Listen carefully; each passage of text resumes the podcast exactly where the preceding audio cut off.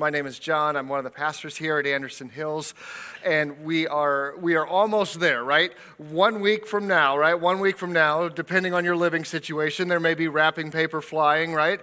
There may be kids or grandkids squealing as they open up the presents, the ones you're so excited to see them open up, right? There may be teenagers already with their noses buried in their new electronic devices, right? That may happen. You may be getting dinner ready, right? There are all these kinds of things. Or maybe for you, it's a different situation and, and you'll be sitting quietly uh, by the tree, you know, you'll have your coffee or whatnot.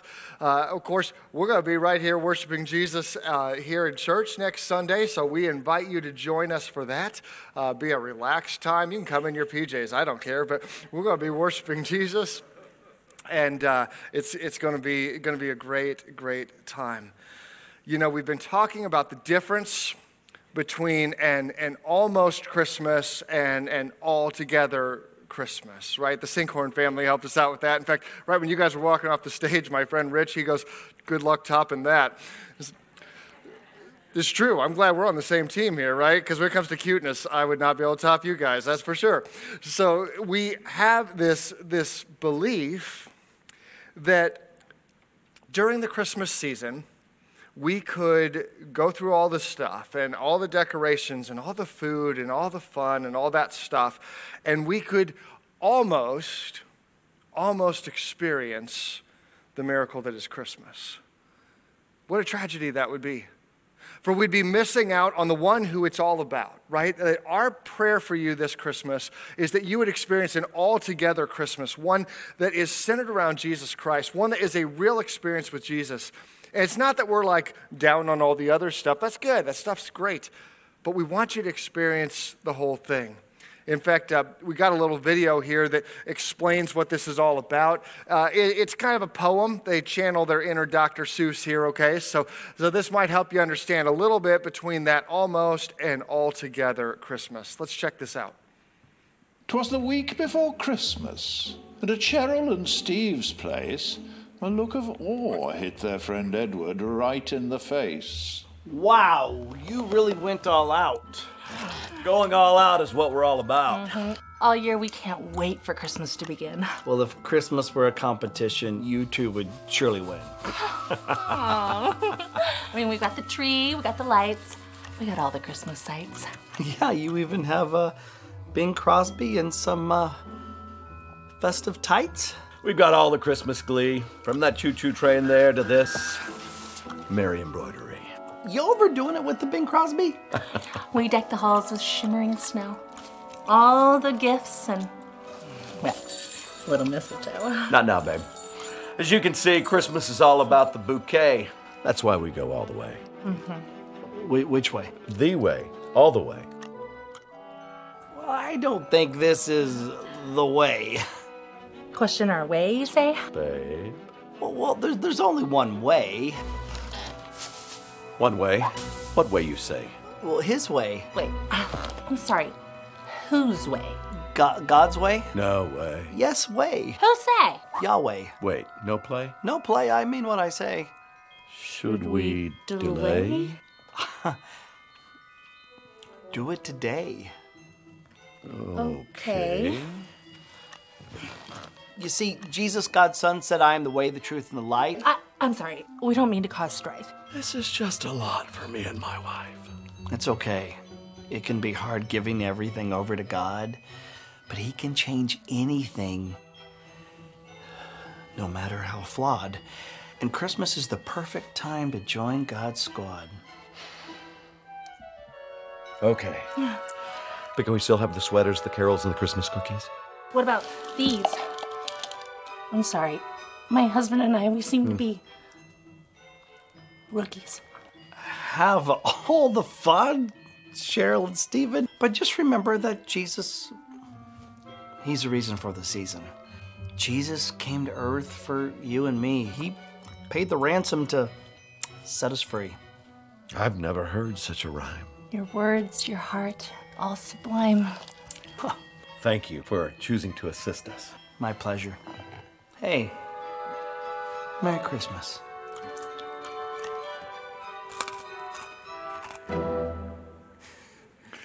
That's pretty much the story right there. I mean, I could just sit down now, but you know me better than that, right? Like that won't happen. But seriously, that is the heart of what it's all about. We're not anti the other stuff. We just we want you to experience the life-changing power of God through Jesus Christ, through the power of the Holy Spirit, through through an encounter with God that gives you this life-changing hope and love and peace. And today we talk about joy. Joy. And this all goes back, you know, we trace it way back to John Wesley, who talked about the almost Christian, right? The one who uh, lives a lot of the externals, goes to church, and, you know, maybe they serve some or they do this, that, or the other kind of thing, but they're just kind of going through the motions. That's a tragedy. We want you to have an altogether encounter with Jesus. And so we want you to have an altogether joy because everybody needs joy. Amen? we need joy in our lives.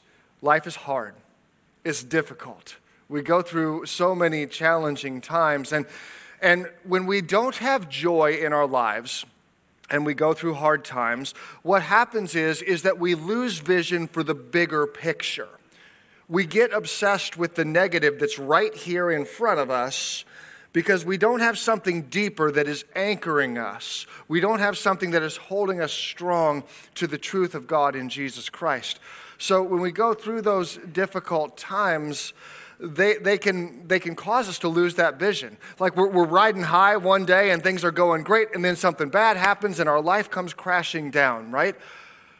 It's circumstantial, if you will. And I want to ask you today do you have a joy in your life that sustains you through the ups and the downs? And it doesn't mean that you don't get unhappy at times or don't go through difficult times, but do you have a joy, an underlying joy that truly sustains you? You see, people often confuse happiness and joy. We almost use them as, as synonyms, and they're related, but they're, they're different. Happiness is an almost joy. It's an almost joy because happiness depends on what's happening. What's happening? It's circumstantial, okay? And so what's happening will sometimes be great in your life. You've been through those seasons. And sometimes it will be incredibly crummy. You've been through those seasons as well.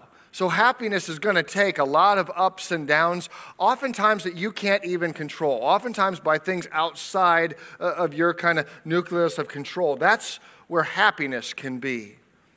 It depends on what's happening. I'm happy when I drive through the lights down at Riverbend, right, and experience all that fun. I'm happy when I've got a burrito in my hand. That's a good day right there, right? I, am happy maybe when the Bengals win, right? They're giving us lots of happiness lately. Thank God for Joe Burrow, right? Life's good, right? We don't want to jinx it or anything, but you know, right? We, happiness in so many of these kinds of things. But the acid test is this where are you at when things don't go your way? Everybody in the world is happy when the circumstantial stuff is good. That's not, you don't need to be a person of faith to have that. But what about when the externals are not so good? Do you find yourself having an almost joy? Like, well, like these babies here, right? Like that's that's kind of us sometimes, right? We, we say that we've got joy, but in reality, what we've got is a happiness. And when the circumstances aren't so good, there we are. There we are. Jesus offers something so much deeper than that. Joy and altogether joy is not contingent on your circumstances. It's not contingent on your friends or your family around you. It's not contingent on how much you got or don't got in the bank. It's not contingent on how well your Christmas plans are going or how poorly they're going. It comes from the Lord. It comes from the Lord. Joy is a gift from God that, that comes from salvation. Joy is there on, on, on the good days and on the difficult days. And so when, when the bad days come, when the hard times come and I've got joy, I can approach it differently.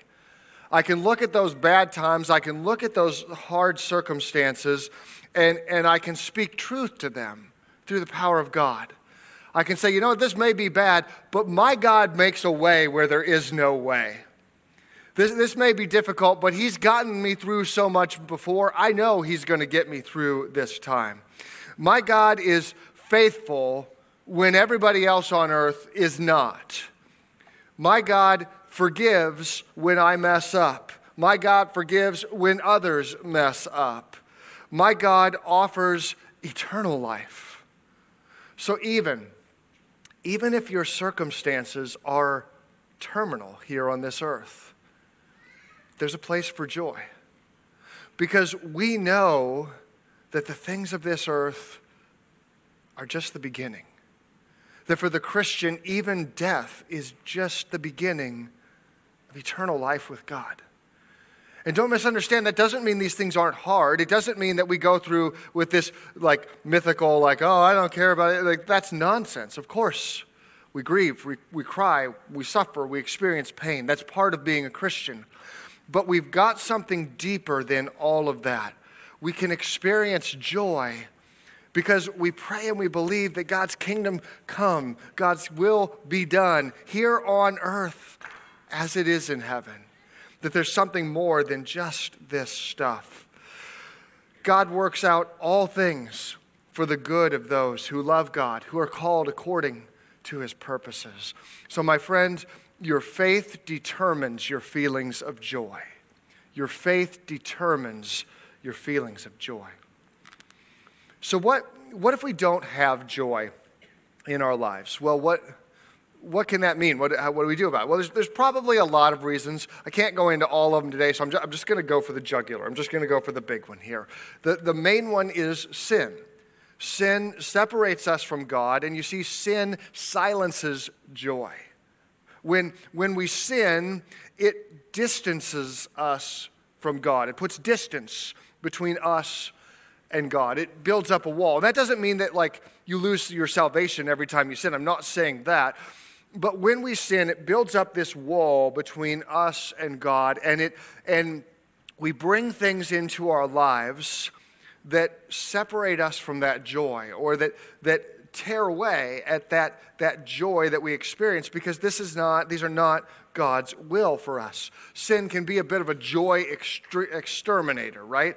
It, because the wages of sin, the Bible says, is death. It, it brings death in many different ways. It, it hurts relationships. It brings so much pain. Sin silences joy. I'll give you an example from Scripture. Remember the story of, of David and Bathsheba in the Old Testament. David was the king of Israel, and things were going quite well for him at this point. He was in a pretty powerful position, and it's, it's springtime, the time the Bible tells us where uh, the army goes out to war, right? This was kind of how things operated in those days.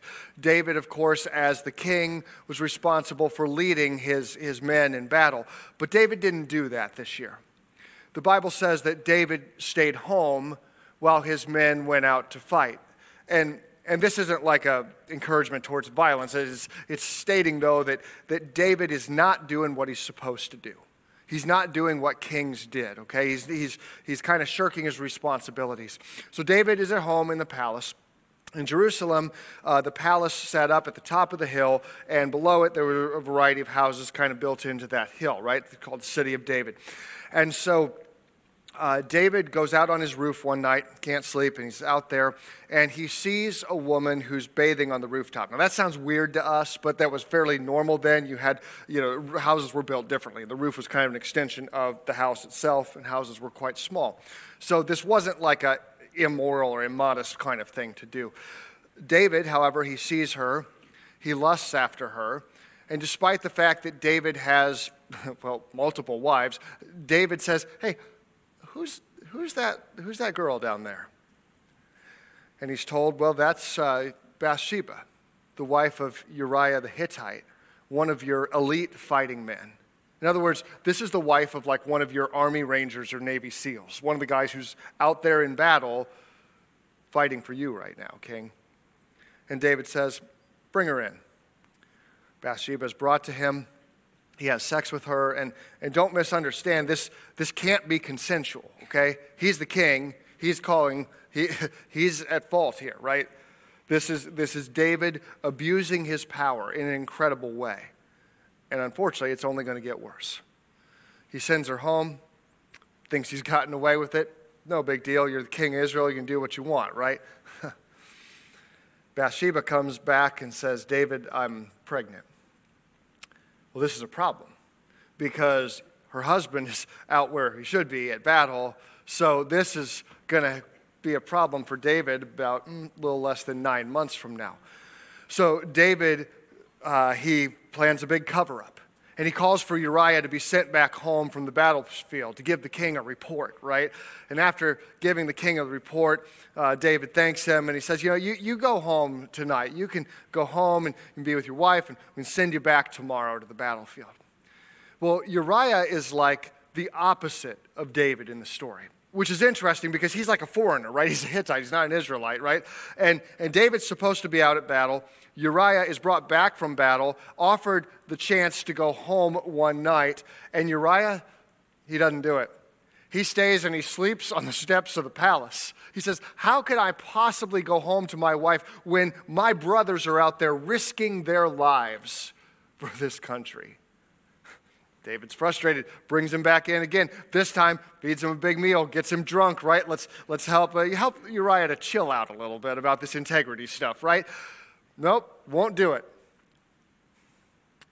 Uriah's integrity becomes his death sentence, however, as the king sends him back to the battlefield with a, a letter, a sealed letter for his commander. And this letter says that Uriah is to be placed in the most dangerous spot in the battle. And then when things really heat up, the other men will be told to pull away. But Uriah will not have been given this instruction.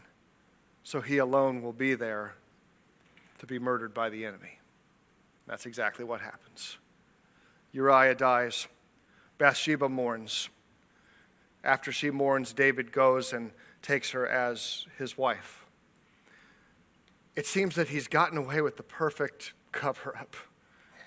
Don't mind the sexual sin, the murder, and all that stuff. That's beside the point. Then one day, Nathan comes in. Nathan is a prophet, a man whose job it is to speak the word of the Lord to people. And Nathan says, David, I, I, want to tell you a story about something that's happened here in Israel. There's, there's this guy, and he's got all these sheep and goats. He's doing really well. He's very successful, very wealthy, right? And he's got a neighbor who's not doing so well. Okay, he doesn't have any flocks of his own. In fact, he gets a lamb, but he doesn't, you know, it doesn't come from his flocks. He has to go and buy it. So he's got one lamb that he went and he bought off of somebody. And this guy, he's, he's pathetic, let me tell you. He takes this lamb, and would you believe he lets it eat from his plate, drink from his cup. He sleeps at night holding this lamb, right? Like, this is, this is, now I know some of you do this with your cats, I get that. But this is a farm animal, okay? This was not normal. David has to be kind of laughing at this time, like, this guy, okay, well, you know what? More power to you, Big Bo Peep. You know, if that's your thing, okay.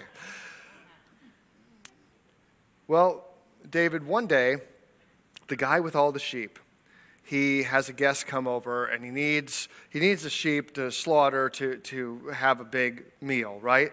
And and he looks out, he sees all of his flocks, but he doesn't go there he goes over to his neighbor's house and he knocks on the door and, and big bo peep answers the door. And he's got little lamb right there right? And, and, and, this guy can you believe it? This guy grabs this poor little lamb takes it home sacrifices it and feeds it to its guests. David is irate. How, how can this be? Who in all of israel would do something so atrocious? Surely this man must die Nathan looks at him and he says, David, you are the man.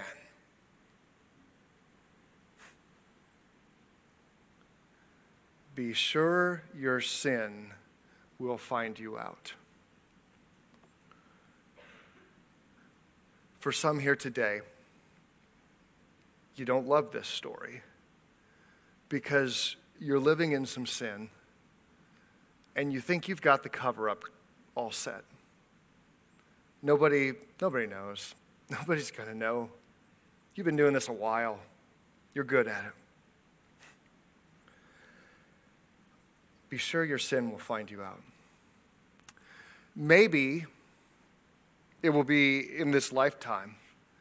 Maybe it will be a painful realization like what David had. Maybe it will be when you lose the job or the police are at your door or the whatever it is happens that's your worst nightmare. Or maybe, maybe you're really good enough that you will pull the wool over everybody's eyes. And you won't have to explain to your spouse, your family, your work, your whatever. Maybe, doubtful, but God knows. And it's appointed to people once to die and then the judgment. So you're not getting away with it, period. Stop kidding yourself. It's not going to happen. And, and, and when I talk about joy, you're not really experiencing it. You have happiness sometimes, but you're living this life that's got this stuff that's hidden away. And if you're honest with yourself, it's hurting your joy. It may be bringing some happiness, but it's hurting your joy. You don't have that deep seated. Where would you be if it got found out? Where would you be? Jesus offers you something better. He offers you a joy that's so much better than the happiness that can come through these things. And maybe you, you know this. Maybe you're hurting deep down inside and, and you don't know what to do about it. Well, David, it's interesting. David is known as a man after God's own heart. And when you hear this story, you'd say, You got to be kidding me. A man after God's not into that stuff. And think about King Saul. Saul lost the throne for, quite frankly, much lesser things, we might say, than, well, rape, murder. Why different with David? Why is it different with David? Well, I think this is why. Psalm 51 is what David wrote after this confrontation, we believe. And it says this Have mercy on me, O God, according to your unfailing love. According to your great compassion, blot out my transgressions. Wash away all my iniquity and cleanse me from my sins. For I know my transgression and my sin is always before me.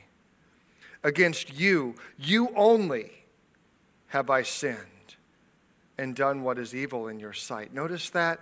He's sinned against a whole lot of people, not just God. But what he's saying is that at its core, sin is a rebellion against God. So you are right in your verdict, justified when you judge. Surely I was sinful at birth, sinful from the time my mother conceived me. Yet you desired faithfulness even in the womb. You taught me wisdom in the secret places. So cleanse me with hyssop, and I'll be clean. Wash me, and I'll be whiter than snow. Let my heart hear joy and gladness. Let the bones you have crushed rejoice. Hide your face from my sins and blot out all of my iniquity. Create in me a pure heart, O God, and renew a steadfast spirit within me. Do not cast me from your presence or take your Holy Spirit from me. Restore to me the joy of your salvation and grant a willing spirit to sustain me. Hmm. And that's the difference between David and Saul.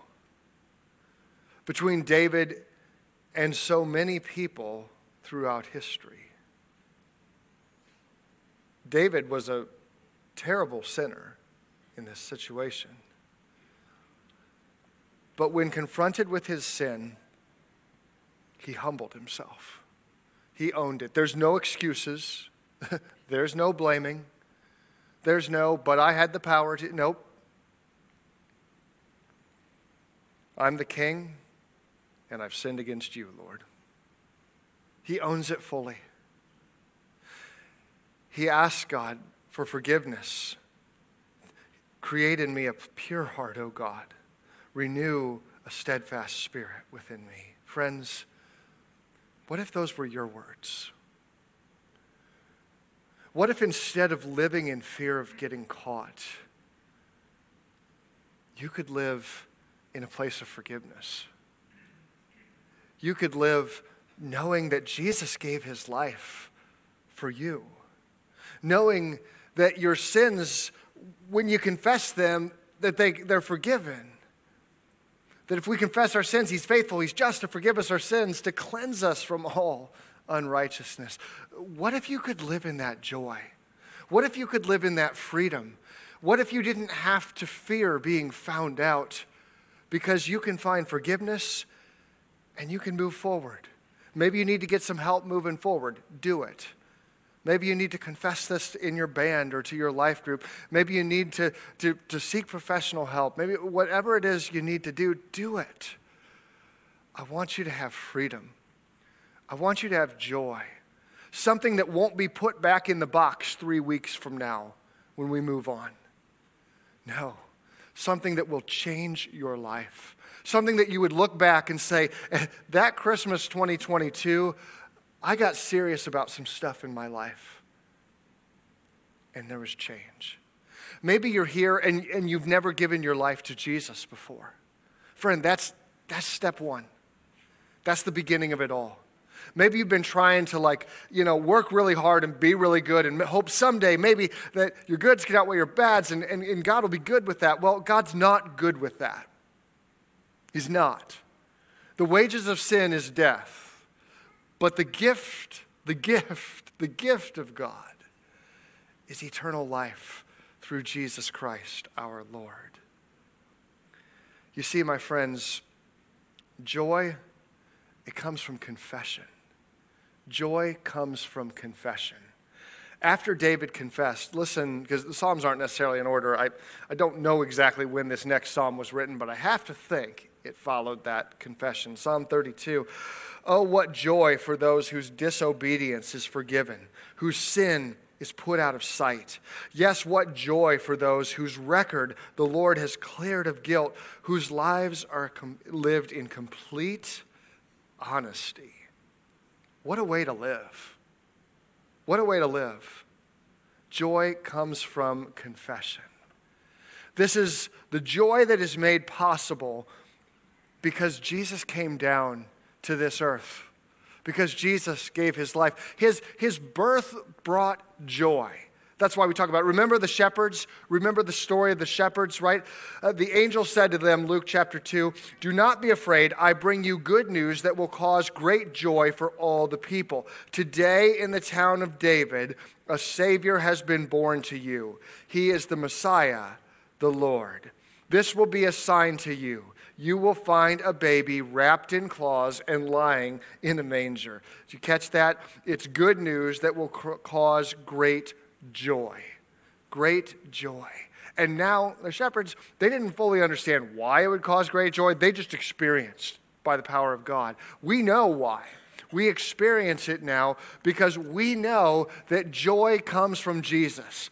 Joy comes from Jesus because it's Jesus who gave his life so that we can be made right with God. It's Jesus who gave of himself so that we could have forgiveness and he- healing. And this is so much deeper than just a temporary feeling or some lights on a tree or some dinner and some gifts and all that. That stuff's fine, but I'm offering you something a whole lot better than that a whole lot more life changing. We're talking about a relationship with God through Jesus Christ where you can find forgiveness and healing and true joy. Because, friends, we need a Savior, and His name is Jesus. His name is Jesus. It's so much deeper than the temporary circumstances.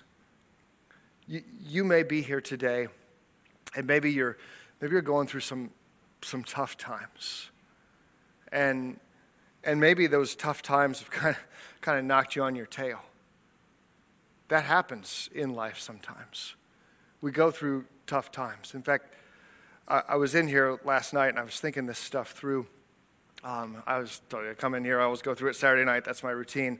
And as I was doing that, it just kind of hit me. To be honest, I've had a crummy week and and I don't want you to like fear like oh no like a horrible thing no like it's church is great my marriage is great but pastors we have crummy weeks too right? There's just there's a lot of stuff going on. That's one thing. Uh, my wife had nerve surgery on her arm and this next week she gets no surgery right? So like that's that's a lot and so I don't really have it hard but she has it hard and my heart's hurting for her.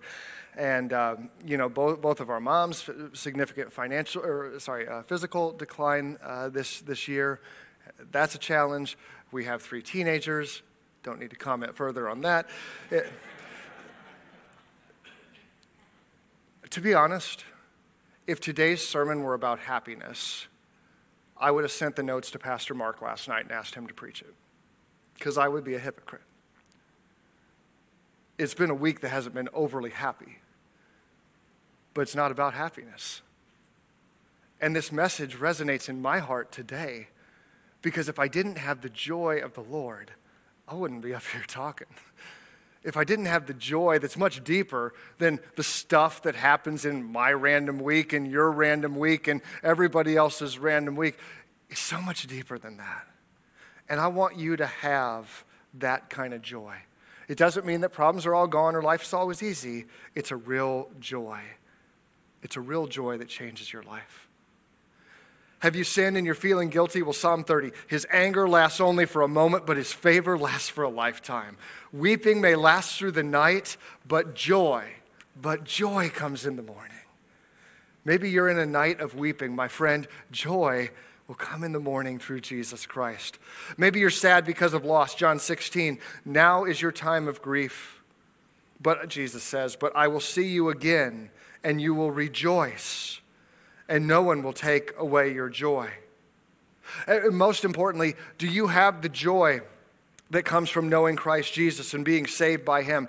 1 Peter chapter 1 says this, though you have not seen him, you love him. And even though you do not see him now, you believe in him and are filled with an inexpressible and glorious joy, for you are receiving the end result of your faith, the salvation of your souls. That's what I want for you today but it's your choice. It's not mine.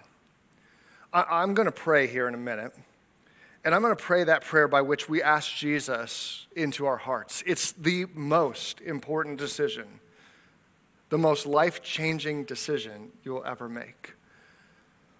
And I'm going to invite you, maybe you haven't prayed that prayer, I'm going to invite you to pray it right along with me. And maybe you have prayed it a while back, but you say, honestly, John, I've. I've gotten a long ways off track, and I'm a lot closer to my Bathsheba moment than my give my life to Jesus moment. Well, friends, He's here. He's calling you back home. He's offering you forgiveness, hope, peace, love, and joy. So come, Lord Jesus. You are God with us. Lord, I confess that in my life I mess a lot of stuff up. I've sinned. And though I've tried, I certainly can't right all the wrongs that I've caused. So I need your forgiveness. I want to trust in you. For you went to the cross, you took my sin, my shame, my guilt. You paid my debt. Thank you, Jesus. Thank you, Jesus. I receive your gift. I ask that you would fill me with the power of your Holy Spirit. That you would, that you would baptize me in fire. Empower me. Fill me with that joy. That I may follow you and live for you. That you would truly be the Lord of my life. And God, for those who've we've gotten off track, it happens. We want to come back. Would you create in us a clean heart, O Lord, and renew a right spirit within us? Please don't cast us away from your presence. Please don't take your Holy Spirit, Lord. Please restore to us that joy of your salvation. and renew a right spirit within us. God, you're so good. We love you so much. And we pray all of these things in Jesus' holy name. Amen.